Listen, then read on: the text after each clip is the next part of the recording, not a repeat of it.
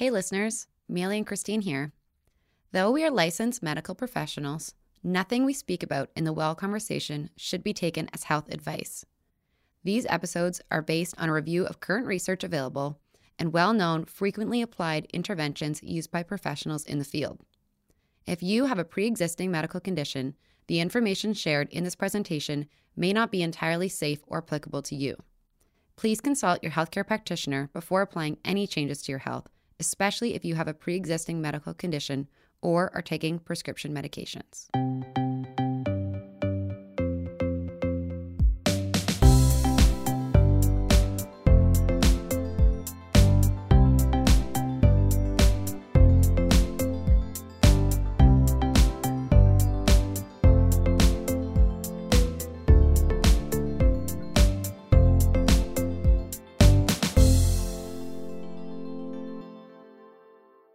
Welcome to episode two of The Well Conversation. I'm Christine Chung. And I'm Maille Devlin.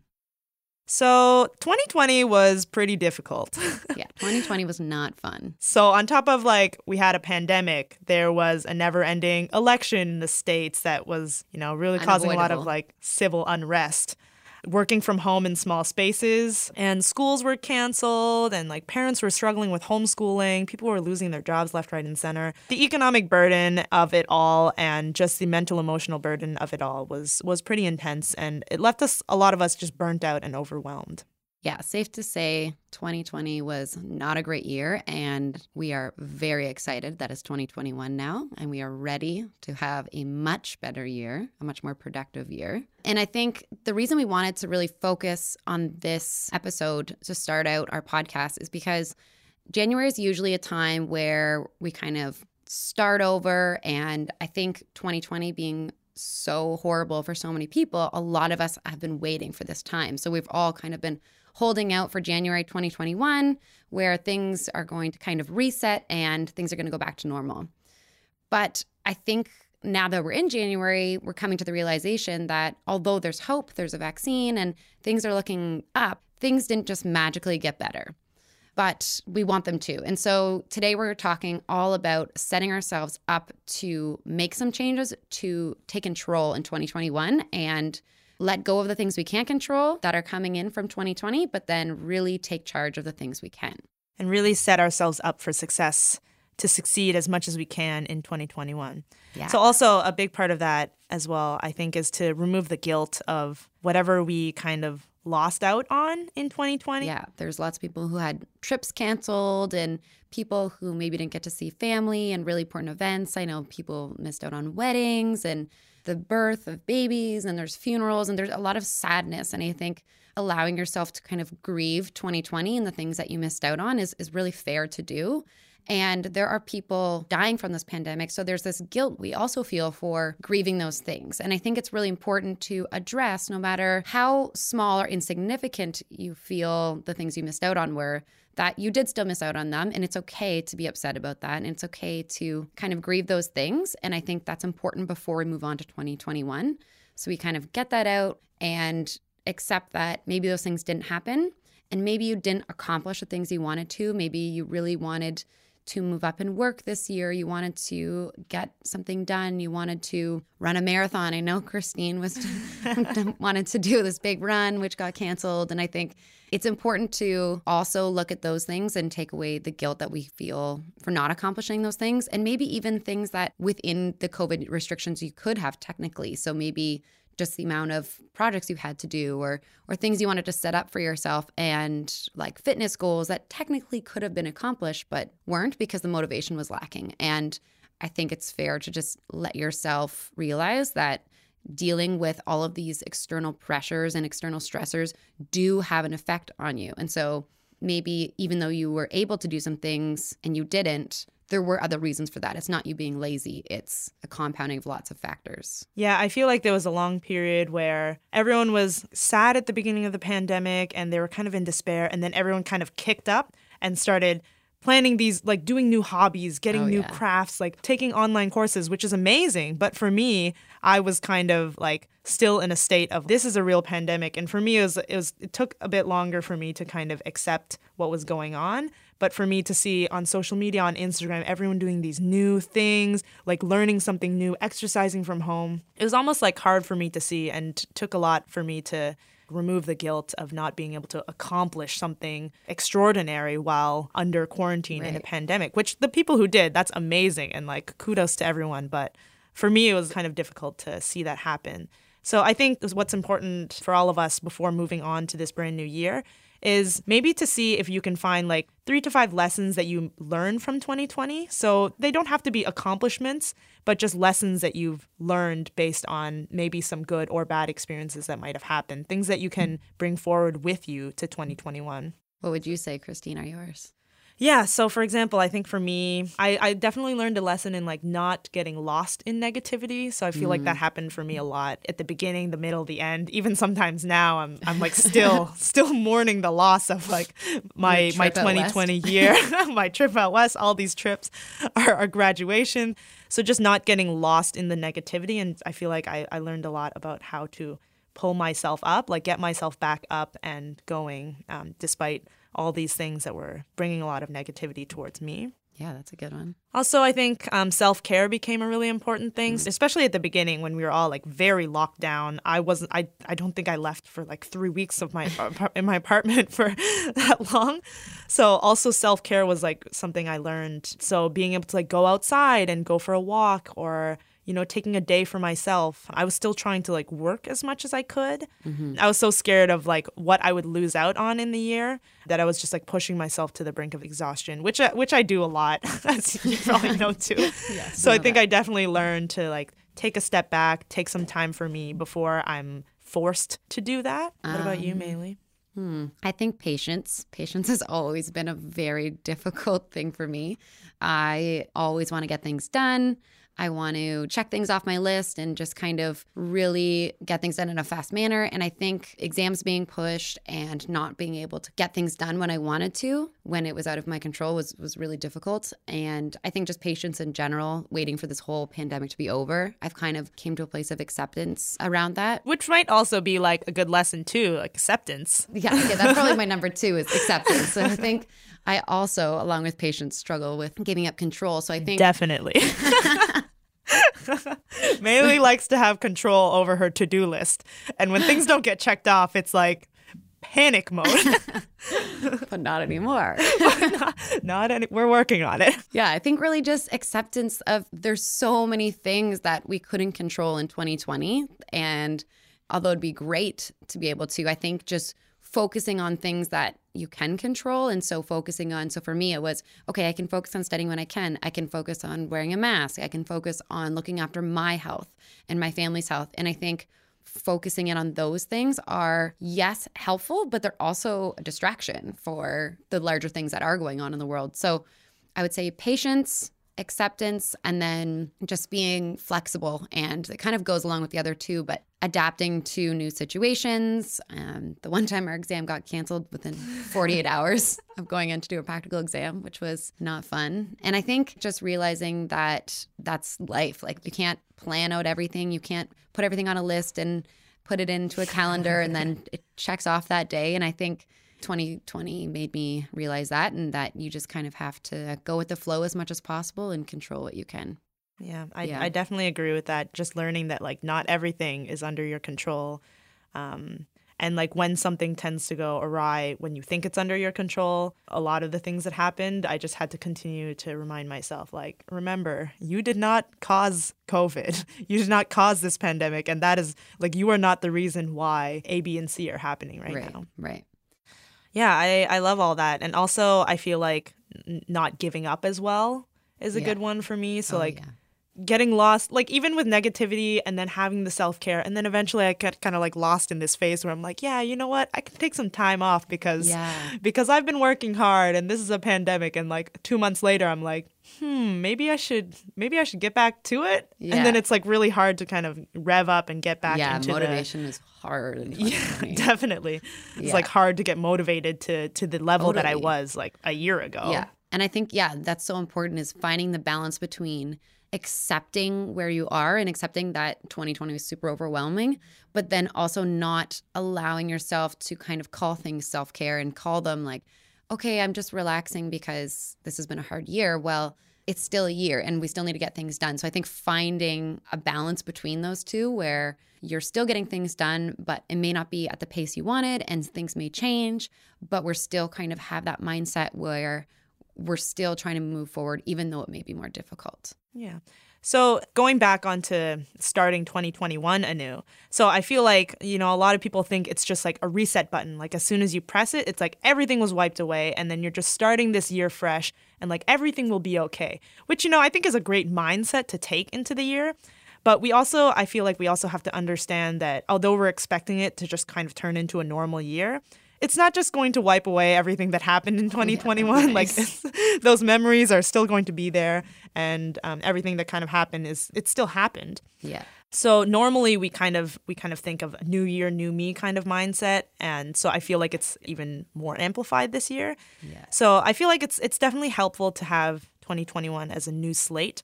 But I do also think myself, Maille, everyone, I feel like we have to take action like the calendar change isn't going to be the thing that changes your habits specifically. Yeah. And I think if we kind of go through now some things that we can do. So if we look at 2020, there's a lot of negativity, a lot of stress.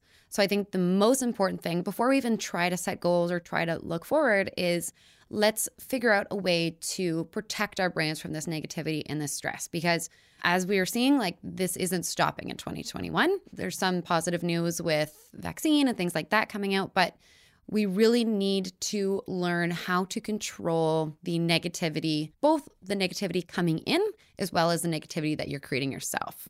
There's a great book, Brainwash, that Christine actually lent me. I'm a big fan. yeah.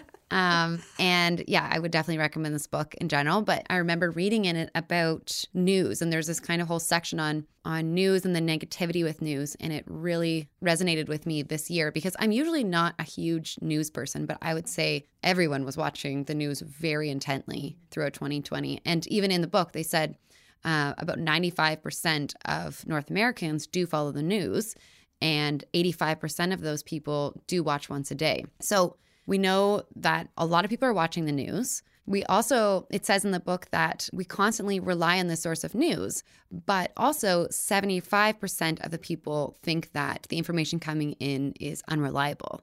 But we continue to watch the news, read about the news, and what happens is if this news is, is negative for the majority of it, in our brains, there's a center called the amygdala and our amygdalas in our brains are hyper aware and they get activated with all this negative news.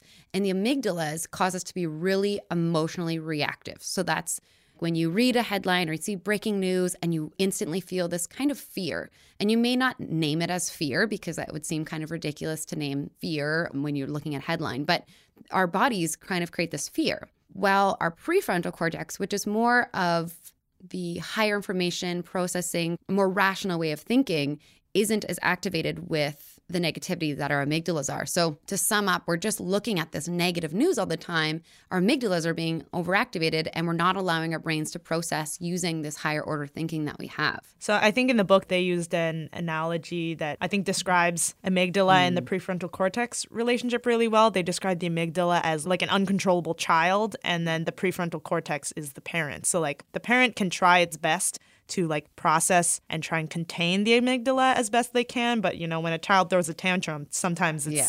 it's out of the parent's control. yeah.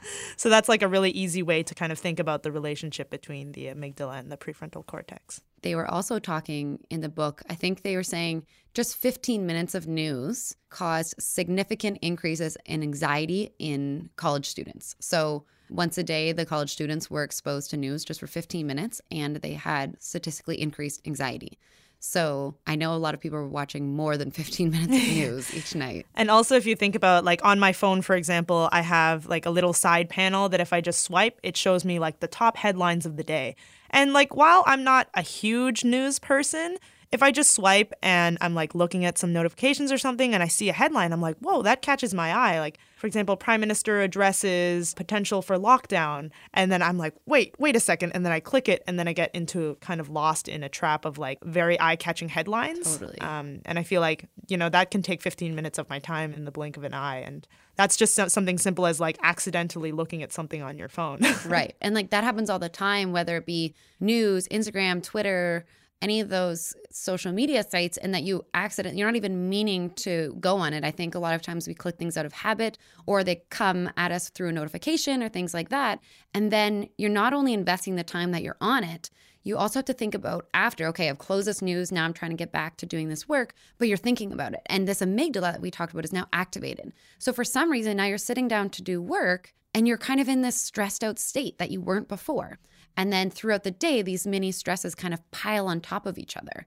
And I don't know when the last time is that someone looked at the news and it was something positive, because usually it's trying to alert us about things, it's trying to sell headlines. And so, although it's good to follow the news and we want to stay informed, I think there's also something to be said for limiting our news and kind of controlling the situation that we're in when we view news. Mm-hmm. Yeah, I really think like the highlight is controlling the intake mm-hmm. as best as you can. Yeah. Um, so obviously, you know, you can't control news headlines, you can't control what news is being reported, but what you can control is like the state that you're in when you take the news in or the amount of time you spend consuming news. Yeah. And so I think to help yourself with that, maybe I know there's people who need to check the news every day and maybe a few times a day, and that's okay. I'm not saying get rid of the news, but maybe allow yourself maybe set a news timer. And so you can check the news. I would definitely not suggest first thing in the morning. So maybe after you've had your breakfast, you can do that. And then maybe after lunch, or maybe like once in the afternoon, and then once in the evening. And then you can kind of cut that down if you need to. But when you allow yourself to properly protect your brain from negativity and, and be in a good situation where you're reading the news, I think it can make a major change rather than you're already stressed about something at work and then you see a headline pop up and it just, you can't even process it. All your body is sensing is this negativity and this stress. And also, it's important to know that our brains are actually wired to focus on the negative news. So your brain will see a negative headline, and whether or not you're like, oh, I've heard about that before, your brain will hone in on it as basically as like a survival instinct. So your brain will see negative news and it'll be like, oh, I have to remember this because this could potentially affect my survival. Although it might not actually be a life or death situation, your brain is going to process it as such. And that's like a very expensive and like stressful state for your brain to be in and continuously exactly. marinate over the thought. Even though you're not actively thinking about it, there's a lot that your brain is thinking about. Even if you're just like typing something or you're doing a report for work, there's a lot that is going on in the background of your brain. Yeah, exactly. And then we have that whole physiological response to that which is your heart's beating, you, you kind of feel this nervousness. And so your body, like Christine said, it's expensive. It's expensive for the resources in your body and it's taxing on your body to be in this state. Mm-hmm. And, and then all of a sudden you you're like halfway through your workday and you're exhausted and you yeah. just like don't know why you're so tired and like let's just drink some more coffee and like that'll put your body into like a more hyped up state just like hyper anxious um, Christine but, you know, knows nothing about that that's for another episode so on that note i think um, something that's like an, a nice actionable item so controlling the environment that you're consuming mm-hmm. potential negativity is really important so for me, something I've recently implemented is, you know, I wake up, the first thing I do, I roll over and I check my phone. So, you know, I'm either like checking emails, I'm accidentally looking at the news headlines, or I'm like on Instagram. And also, now that Instagram is so popular, I feel like people are posting snippets of news segments on their stories. And like, if you just like scroll through the stories, I can probably tell you that like 50% of the stories I look at are related to or are directly news headlines. So, one thing I've tried to do is make sure my phone isn't the first thing I look at in the morning. For example, like even if my phone is the first thing I look at, I have like a little note of motivational quotes. So like I'll make sure oh, immediately I'll be half asleep, but I'll know that the notes it's on my homepage, so I'll like click it and I'll like go through and be like, "Oh, that's a really good quote."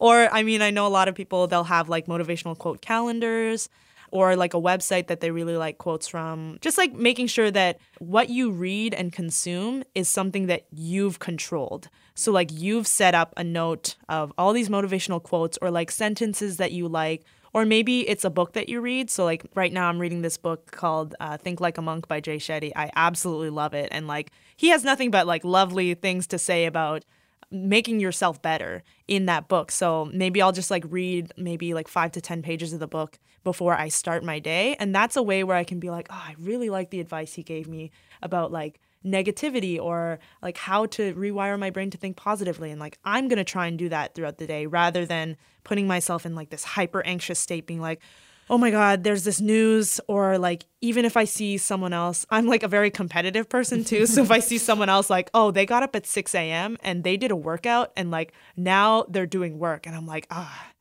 it's uh, it's 8 a.m. and I'm like just scrolling through Instagram right now. Right. so like then, even those like little things I feel like can like spark negativity. So just being able to control, like I know Maille loves control, so just being able to control exactly the first thing that you consume with your eyes and your brain in the morning.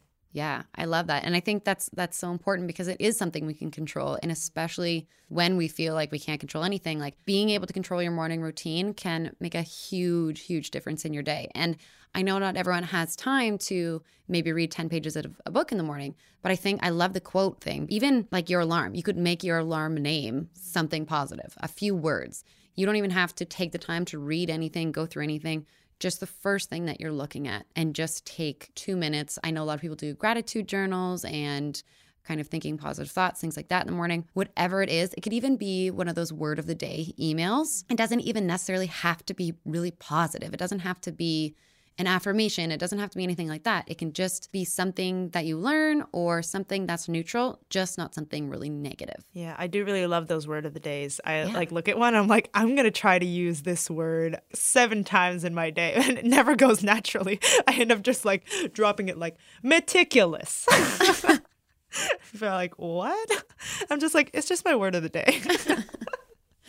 yeah, then you feel productive already. Exactly. So yeah. And I think another thing that gets brought up a lot is meditation. And I think it's brought up to a point where it's almost annoying to talk about it now. But meditation and mindfulness are just so huge. And looking at them and looking at different types of meditation and mindfulness has been helpful for me because I am not a sit still and meditate for 20 minutes type of person. It makes me very anxious to do that. And so I'm horrible at meditating. I have started it so many times and stopped. I used to be really good at meditating in the sauna. That was when I felt most relaxed, but obviously we have no saunas now. so um, that was a big struggle for me because I felt that that was kind of my time to be in the right space and, and really take some time to meditate. So I've started back up again. I'm using Balance balances this app. Well, I don't know if it's new, but it's new to me. And it's usually because it's usually $90 and they made it free throughout COVID. Oh, I didn't yeah. know that. So, and the great thing about it is they track the time you've spent on it. So it's kind of works that competitive competitive aspect and so you can kind of see like okay i've spent this long on it this person spent this long and you can kind of you really want to reach your goal and so it's good they have lots of different ones on there there's calm there's headspace and so I think listening to an app has been really helpful, having a person kind of guide you through. I also really like counting meditations because you have something to do. I think just sitting there and breathing is too advanced for me right now. Like I just can't sit there and think of nothing. I just think of things to do and then I just get anxious and I'm like, I should. Then she just makes to do lists. yeah, I, I totally agree. At the beginning, when I tried to, I was like, oh, yeah, there's so many good studies on meditation. I should start doing it. And like, you know, when we were also clinical interns, it would be like a recommendation we'd make almost all the time to anxious patients. So, yeah, like starting with an app definitely helped me. I recently bought Calm Premium because it was half price on. Um, for, we for... really like deals. yeah, I was like half price. Yeah, I'll buy it. but there's also a lot of like free options on Calm and Headspace. Mm. If you just look up on YouTube, like oh, yeah. free meditation, you can even pick like 10 minute meditation or like I started with three minute meditations and like those were excruciatingly long for me at the beginning. But now I can like, you know, in the right mindset, I feel like I could sit and do like a 10 minute one but it's it's still something I'm working on. I think walking meditations used to help me a lot in the beginning too. I haven't done them in a little while, but walking is itself is meditative. So I think just going on a walk can be helpful to clear your mind, but also when you walk and you like count your steps or something like that, where you can kind of do a sequence, that can be really helpful. I think the main idea is to shut down your brain into avoiding the thought of things that will make you put you in an anxious state. So, like, for example, like when I'm walking for exercise or like running or doing something like for a purpose, I'm always like listening to music, listening to a podcast, and like my brain is always like mm-hmm. running. And I'm like a huge multitasker. So like I have to think about 10 things at once or else like my brain just doesn't know what to do. Yeah. so I find that like when I started meditating too, I, I, I used nature walks, mm-hmm. but I would either leave my phone or I would just not bring my earphones so I didn't have yeah. an option to like plug something in and listen and all I had to do was like look at things in the nature. And like when you look around you it's it's beautiful. There's like so, so many things you can focus yeah. on. And like it's just like endless if you just I'm like, oh, look at that tree, and I'm like, look, there's like a tiny little leaf that survived on that tree. How cute! Like that little leaf is just so resilient. or I'll think of I'll see a patch of snow, and I'm like, that's like a manageable level of snow right there. and that itself is mindfulness. That's exactly what it means: is to just be mindful, just be in the moment. And I think that's what meditation and mindfulness is really helping us do is not get so lost in our brains of what's going on and just being present. And I think that's so difficult for us, especially when the present situation may not be the best. It may not be a beautiful walk. And I think that's where meditation training over a long period of time can be really helpful for those times when maybe you're studying or you're at work and it's not really enjoyable to focus on the task. It just helps your brain get wired in a way where it makes that process a little bit easier.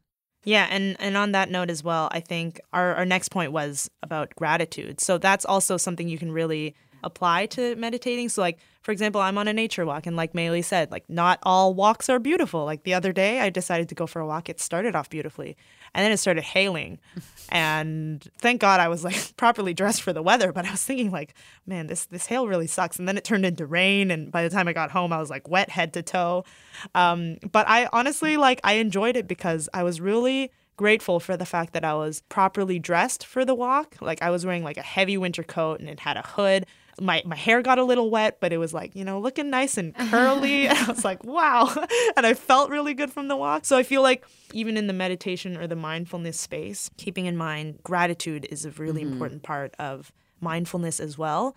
So gratitude is also it's, it's quite easy to start up in a very simple way. So when I was trying to intentionally incorporate gratitude into my life, like also Maille and I are research junkies. So like I was reading this paper and I was like, whoa, this is like an immense response to to gratitude for yeah. people's mental health and like while we're in school and we're so anxious and like depression and anxiety is so common in students and overworked students and when we're all burnt out and tired. So the first thing I did was I just like bought a cheap little notebook from Dollarama. It had a flamingo on it. I liked it.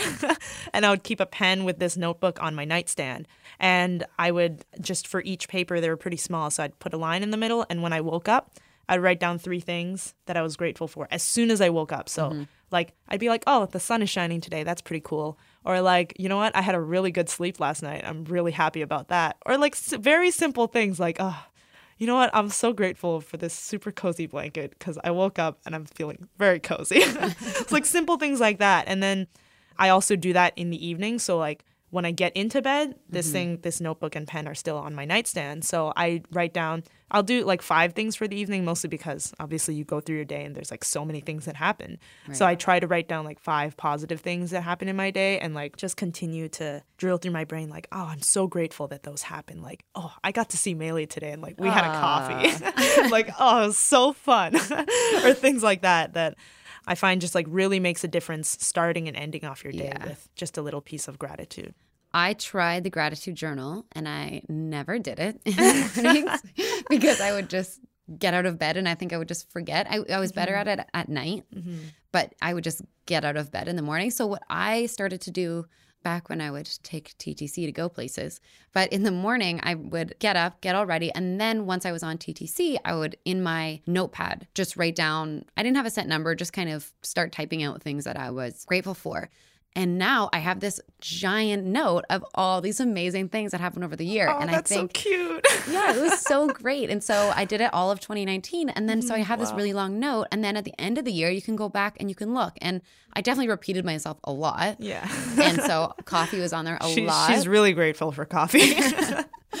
but I think it was just, it was a great way to kind of distract myself from maybe if I had something I was anxious about or doing something like that. But then it also really just built up this huge library of great things going on in my life. And so something I could reflect on when I was feeling super negative and kind of down. You can kind of go to those things and it helps stimulate more thoughts. Yeah, that's amazing. I love that. I feel like I'm gonna try and start that today because also like if you think about it and you're you're like having a bad day and like you know those happen and but then you know you have this like entire note of yeah, things that happen positive. Yeah, it's like things that happen to you in your life that were amazing and like brightened yeah. up your day. And like I feel like just reading through those and like giggling over like, oh, you know, that one time we did this and like it was just so hilarious. And like I loved having that in my day, I think would would really, you know, spark yeah. joy. and then it just makes you it kind of changes your mindset so then you look for more like gratitude mm-hmm. brings more gratitude and i yeah. i definitely Positive have like feedback. read that but it's it's so true when you change your mindset to this mindset of gratitude it's really hard to ignore how many amazing things you have the attitude of gratitude yeah so i actually i read this study and it was talking about how gratitude changes you and your brain so is this i think it was out of Berkeley. I'll have to fact check that. But they essentially the subjects were college students who were seeking mental health counseling. So they would go and like submit um, like a query to the school's mental health mm-hmm. counseling mm-hmm. services. So most of them, on average, I think the most common mental health concerns were depression and or anxiety. So then they split these college students, they collected them and they put them into three groups. So one of the groups they just allocated psychotherapy, which is what they were looking for. Right. And then the second group they had psychotherapy and then they would ask them to do expressive writing. So this expressive writing was they were just to like write about their emotions. So it whether it was about like a negative experience of their day or just like anything they just wanted to write out it was just they really wanted to get like journaling deep, yeah deep and emotional hmm. journaling mm. and then the third group was psychotherapy plus gratitude so the gratitude was actually it was just once a week that they would ask them to write a letter of gratitude to someone else Oh, that's nice. Yeah. So it's just like that one is like expressive writing, but for someone else about something that you are grateful for. So then after the therapy, so they did the therapy for a while, and then post therapy, at four weeks, they found that the gratitude group, so that was the third group writing the letter, they benefited from the treatment significantly more. So they were on average just like they had better results than the other two groups. Right. Um, and that was even at 12 weeks too. So we're talking about like three months after finishing therapy, wow. they were doing better, significantly better than the other two groups. So on top of being more positive and like in the letter they realized that they used more of the word we and obviously if you're writing a letter you know of course you're writing a letter to someone else you're going to yeah. put a lot of we's in there but they also noticed a lot less words of negative emotion mm. so they also didn't have to share the letter so this was like a letter they would write to someone but it wouldn't have to be something that you'd be like oh here Maille I wrote you right. a letter because I'm so grateful that so you're not trying to get anything out of it. It's all for you. Yeah, right? exactly. And it's also some people like they write this letter and they're like slightly embarrassed about yeah. it, um, or they just don't want to share it. So this was something that they could keep to themselves, and they still had positive benefits. Wow, I want to try that. Yeah, cool. and I think you it would just help you. okay. And I think it would just help you think about that person in a more positive way as well. So mm-hmm. I think that'd be helpful for like to your parents or to partners mm-hmm. or to things like I yeah, think that could be like helpful from a exercise. relationship perspective as well. Mm-hmm. I think the thing that they noticed the most was the decrease of negative emotion words. Mm-hmm. So like you can have more positive words, you can use the word we more often, but it was actually when they had less negative emotion words, that's when they saw the biggest changes.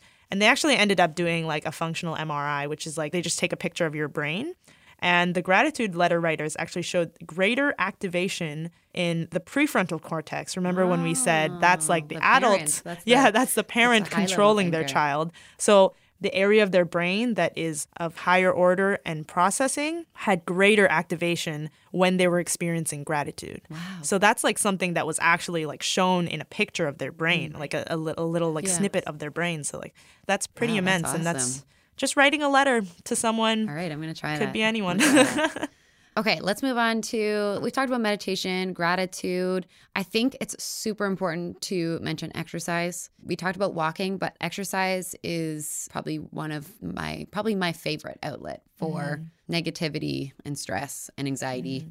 And I think that's what made 2020 really difficult is not having the gym. Yeah, when gyms closed, that was yeah. And pretty, so pretty I think yeah.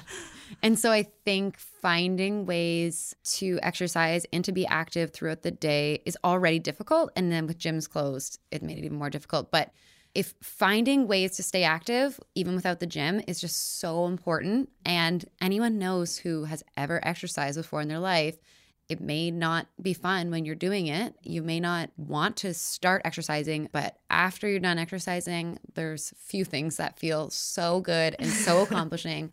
and so you just you can really bring yourself out of this really negative thought process and this kind of feeling of overwhelm. And so I think exercise is huge. And so I think it depends on where you are and your exercise journey. So if you don't exercise at all right now and you hate exercise, you think it's, you know, it's good for you, everyone knows exercise is good for you. So we don't even need to talk about that. I think we need to talk about ways that we can do it because it's hard and it's hard to begin with. And in a pandemic, it makes it harder. And so, if you're not exercising at all right now, going for a walk once a day is probably the best thing you can do to just get moving. Number one, if you can walk outside, if you can be in nature, that's going to be even better. We, we talked about the meditation as well and just moving. So I think walking is huge. Try to do like 30 minutes a day. And if you say you don't have 30 minutes, maybe 20 minutes. If you have kids, bring your kids with you. Or maybe use it as an excuse to get some time alone, which is really needed if you're still with your family. And so I think there's kind of that's low end, and then high end is, is just finding those people who really were using the gym and who did use exercise as a tool that's been taken away is again that adaptability that I was talking about. And this is one of the ways I've had to adapt. And so I think finding ways, especially in the winter, is difficult. Bundling up, going for long walks works, but trying to, I mean, going on YouTube, we can all go on YouTube and just find some workouts that work for you find what you can around your house. And even if it's not optimal, just do something to exercise. And I think the people who are kind of upset about not having the weight that they need or not having the equipment and not having the space, I totally understand. But that's not one thing we can control. And I think allowing yourself to grieve over that is fine mm-hmm. and and be upset about it but then thinking okay what am i going to do about it mm-hmm. and so then you may do exercises you don't really like and you may kind of feel like you're not targeting the exercise you wanted to but i think we can look at this as an opportunity to work on other things that can help you when gyms open. So working on your flexibility and stretching and things like that as well as conditioning. Yeah for sure. I'm or at least used to be. It's a little cold now for the outdoor running but i used to do a lot of running so i found at the beginning of the pandemic i would do a lot of like conditioning, mm. which I found I think I was really missing because once I did the conditioning and on nice days I would run, like my run times were getting so much better and like my pace was getting so much better and it was it was mind blowing to see and I was like, "Oh, it, like I did like a simple 20 minute like a run con workout um, like maybe once or twice a week and like it was bringing immense results." So like even something simple like that.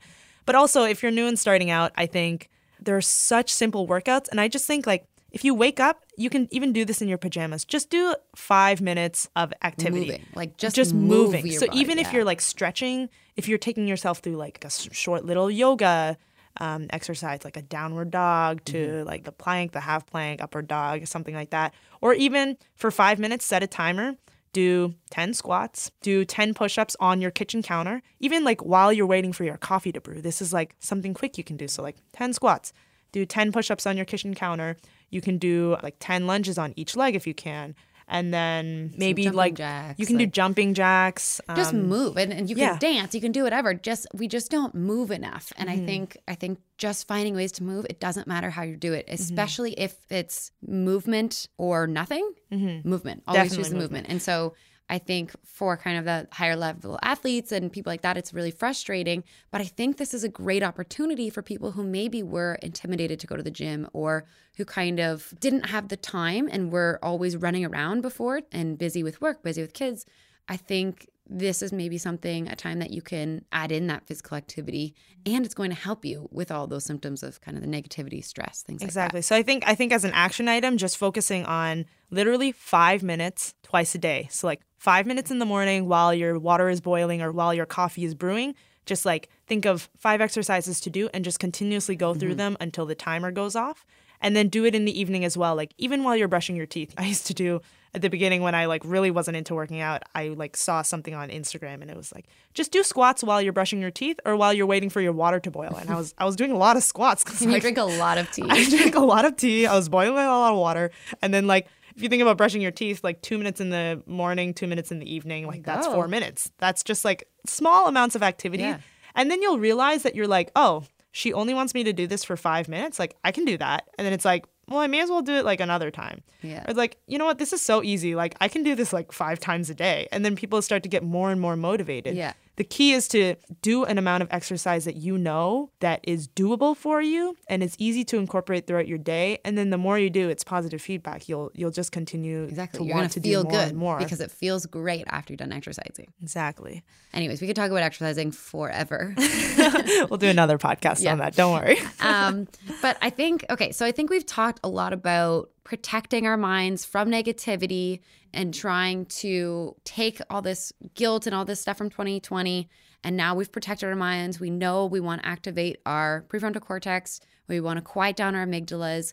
So now that if we get to this kind of neutral space, now the next thing we can do is we can stack some goals on there. And so we want to do all of that work we just talked about before and maybe those are part of your goals, but that's really important to get to this space of neutrality in your brain. And now we can say, okay, now I want to do my goals. And now I want to set up these like these New Year's resolutions that we always call them.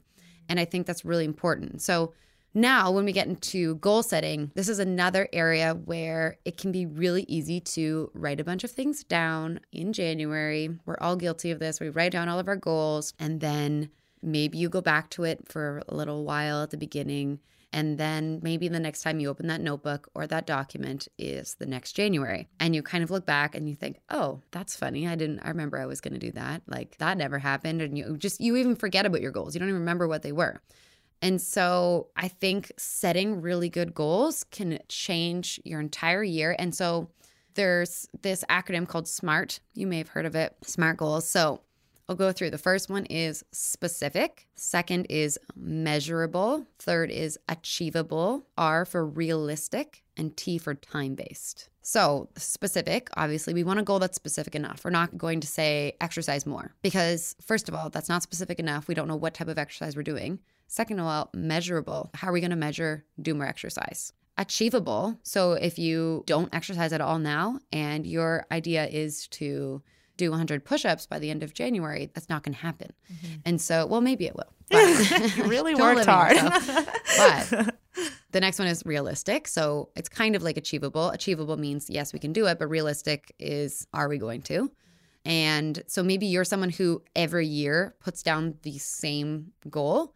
And we have definitely done that before. and so we need to be realistic. Like, are we going to do that? And then last one is time based. So we need a way to measure it. And so that can really help with the completion of the goal. Is this a goal that needs the entire year? Maybe not. Maybe this goal can happen by the end of February. I think we always make kind of year long goals, but I don't think it necessarily has to be like that. And I think we can make goals at any time of the year, obviously. So maybe you stack your goals to some of them don't even start until June. They don't have to start in January, they don't have to end in December. Mm-hmm. So someone can say, you know what, in 2021, I want to run a marathon. It's like, do you think you can run it? Also, you have to consider like we live in Canada. So if you don't have a treadmill or access to a gym, running can be very difficult from the months of like November to March. Yeah.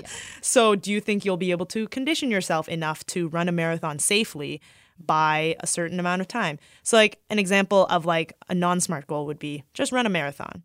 Like you don't know when, you don't know how, you don't know if you can do it. That's just like not a very smart goal. So as, as more of a smart goal would be like for example, run the Scotiabank half marathon in July 2021 and I would like to do that by increasing my long run by a kilometer and a half every week. So Yeah, that's like a very planned out. It's very yeah, specific. got your it's little like, plan in there.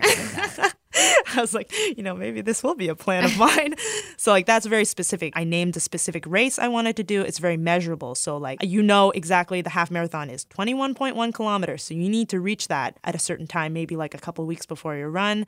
It's achievable and realistic mostly because like I started Not running I started running last year with the intent to do this half marathon I got super excited about and then got canceled. So maybe this year is my year.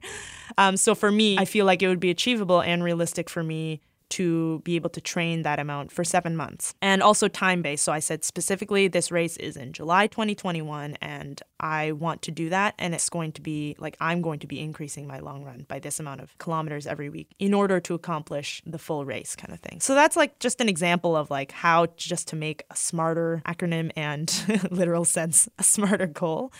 And this will also like setting goals will help just introduce more positive growth as well. If you Yeah, just go through the year and be like, you know what, I'm just gonna like accomplish whatever comes my way. I'll just oh, like I've get always it done. got like when you I used to do that when I would set goals, and then I was like, oh, you know what? I'm just gonna as things come up, kind of do it. And I, Yeah. I just I found I think I've only been setting really good goals the last two or three years.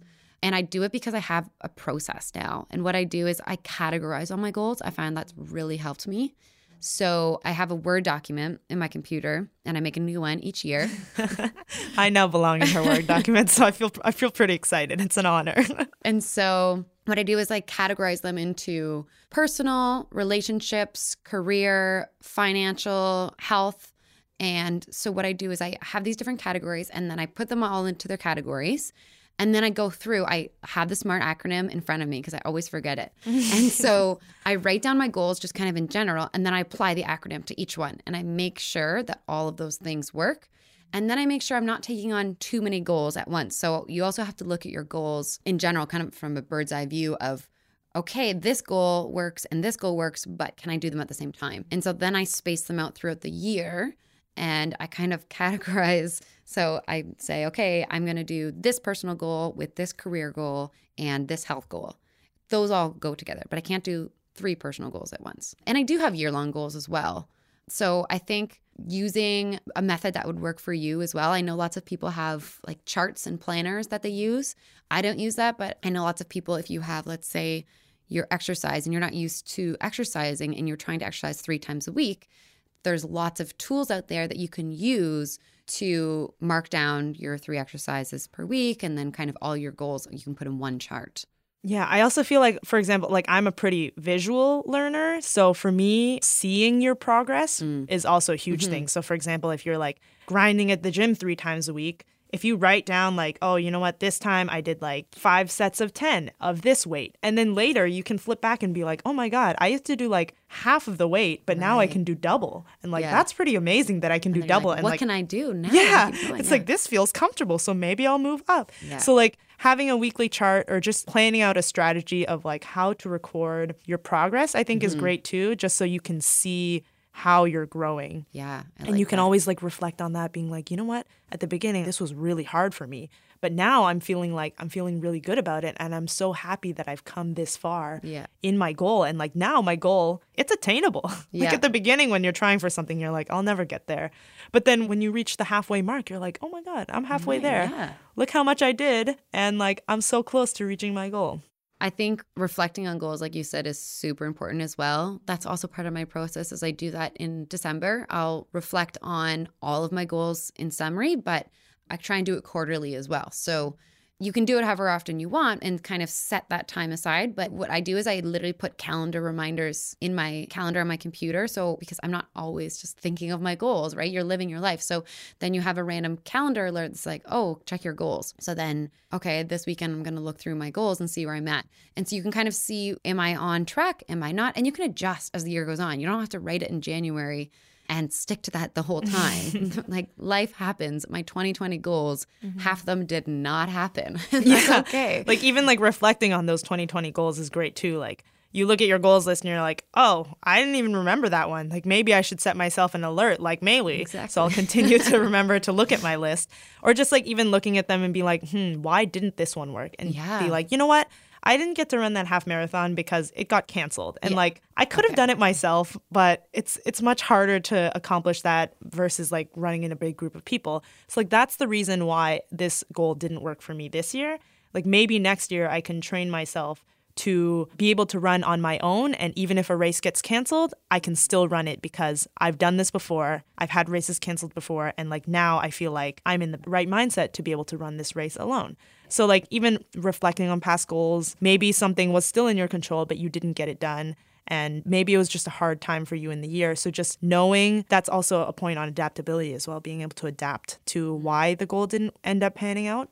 Yeah. And just applying that to your current year goals, I think mm-hmm. is really good. Okay, so what are what are two of your goals? Yeah, I haven't so done I mean, mine yet. But. I I still want to run this race that I was talking about last year. Hopefully it, it's still planned. Who knows what will happen with COVID and everything. So I would still like to run this. That's kind of like an old goal though. I do feel like now that I have something to count my step. I used to not have like activity tracker. But now that I do, I feel like I'm much more aware of my steps. So a goal of mine this year, I think, is to walk 70,000 steps a week. So, like originally when I was thinking about goals, I was like, oh yeah, I want to walk 10,000 steps a day. But like if you think about that, things always come up. Like for example, I'm having a filming day with Maille, so like we're going to be sitting all day doing podcast recordings and like that takes up so much of your day. Can I just like go out at night and just walk until I reach 10,000 steps? So I think like making the goal smart was to average out per week. Oh, I like that, yeah. So I used to play volleyball on Saturdays and I'd have my Fitbit on me and I'd always clock in like 19,000 steps by the end of it because I was running around so much. So that would average out for like a day that I wasn't right. able to walk so much. So that just helps me account for things that are out that. of my control, for example. I'm going to have to make that mine too. yeah, well, can compete on we can compete. Also, another goal for me, like I said, I'm reading this book by Jay Shetty, and one of the things he said about negativity was that you should record all the negative thoughts you're having and then like keep a tally. So then one time I did that, it was not pretty. I had so many negative thoughts, and like I think of myself as a pretty positive person. Yeah. But when I finished that day, I was like, I was shocked. So I think a goal for me, this might sound like it's a lot, but I think per day, I want to try and have like less than 20 negative thoughts. And you might be thinking like 20, that's a lot. But honestly, if you start recording every little negative thought you have, it's immense. So like for me, I think a realistic goal is to have less than 20. I like that. You have and to balance that negativity out with some gratitude, right? yeah. Refresh. I'll be writing you a lot of letters this year, maybe. How about you? Do you have any goals for 2021? Um, well, I haven't done my whole spreadsheet document thing yet, but I definitely want to read more. I started getting back after finishing our exam. I got back into reading novels.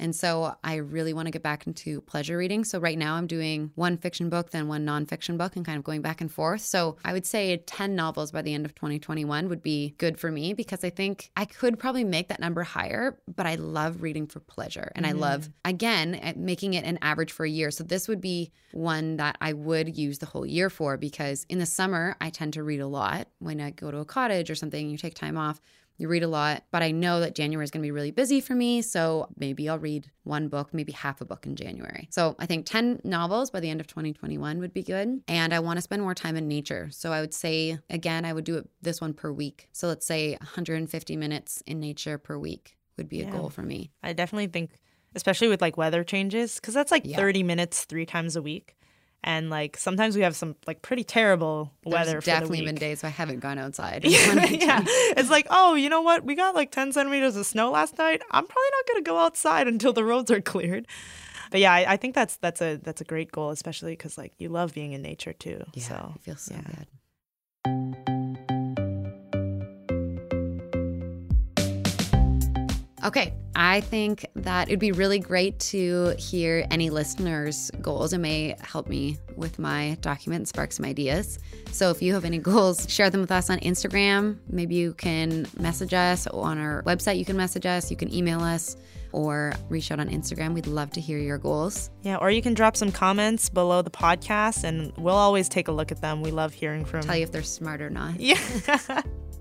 You'll get Maille's order on that. Um, but yeah, please feel free to reach out. We'd love to hear your goals. We're also going to have some resources that you can access. So, habit trackers, anything that you could use to plan your goals. Maybe Maille will be kind enough to share her intensive document on tracking your pretty, goals nice. for 20 years ahead.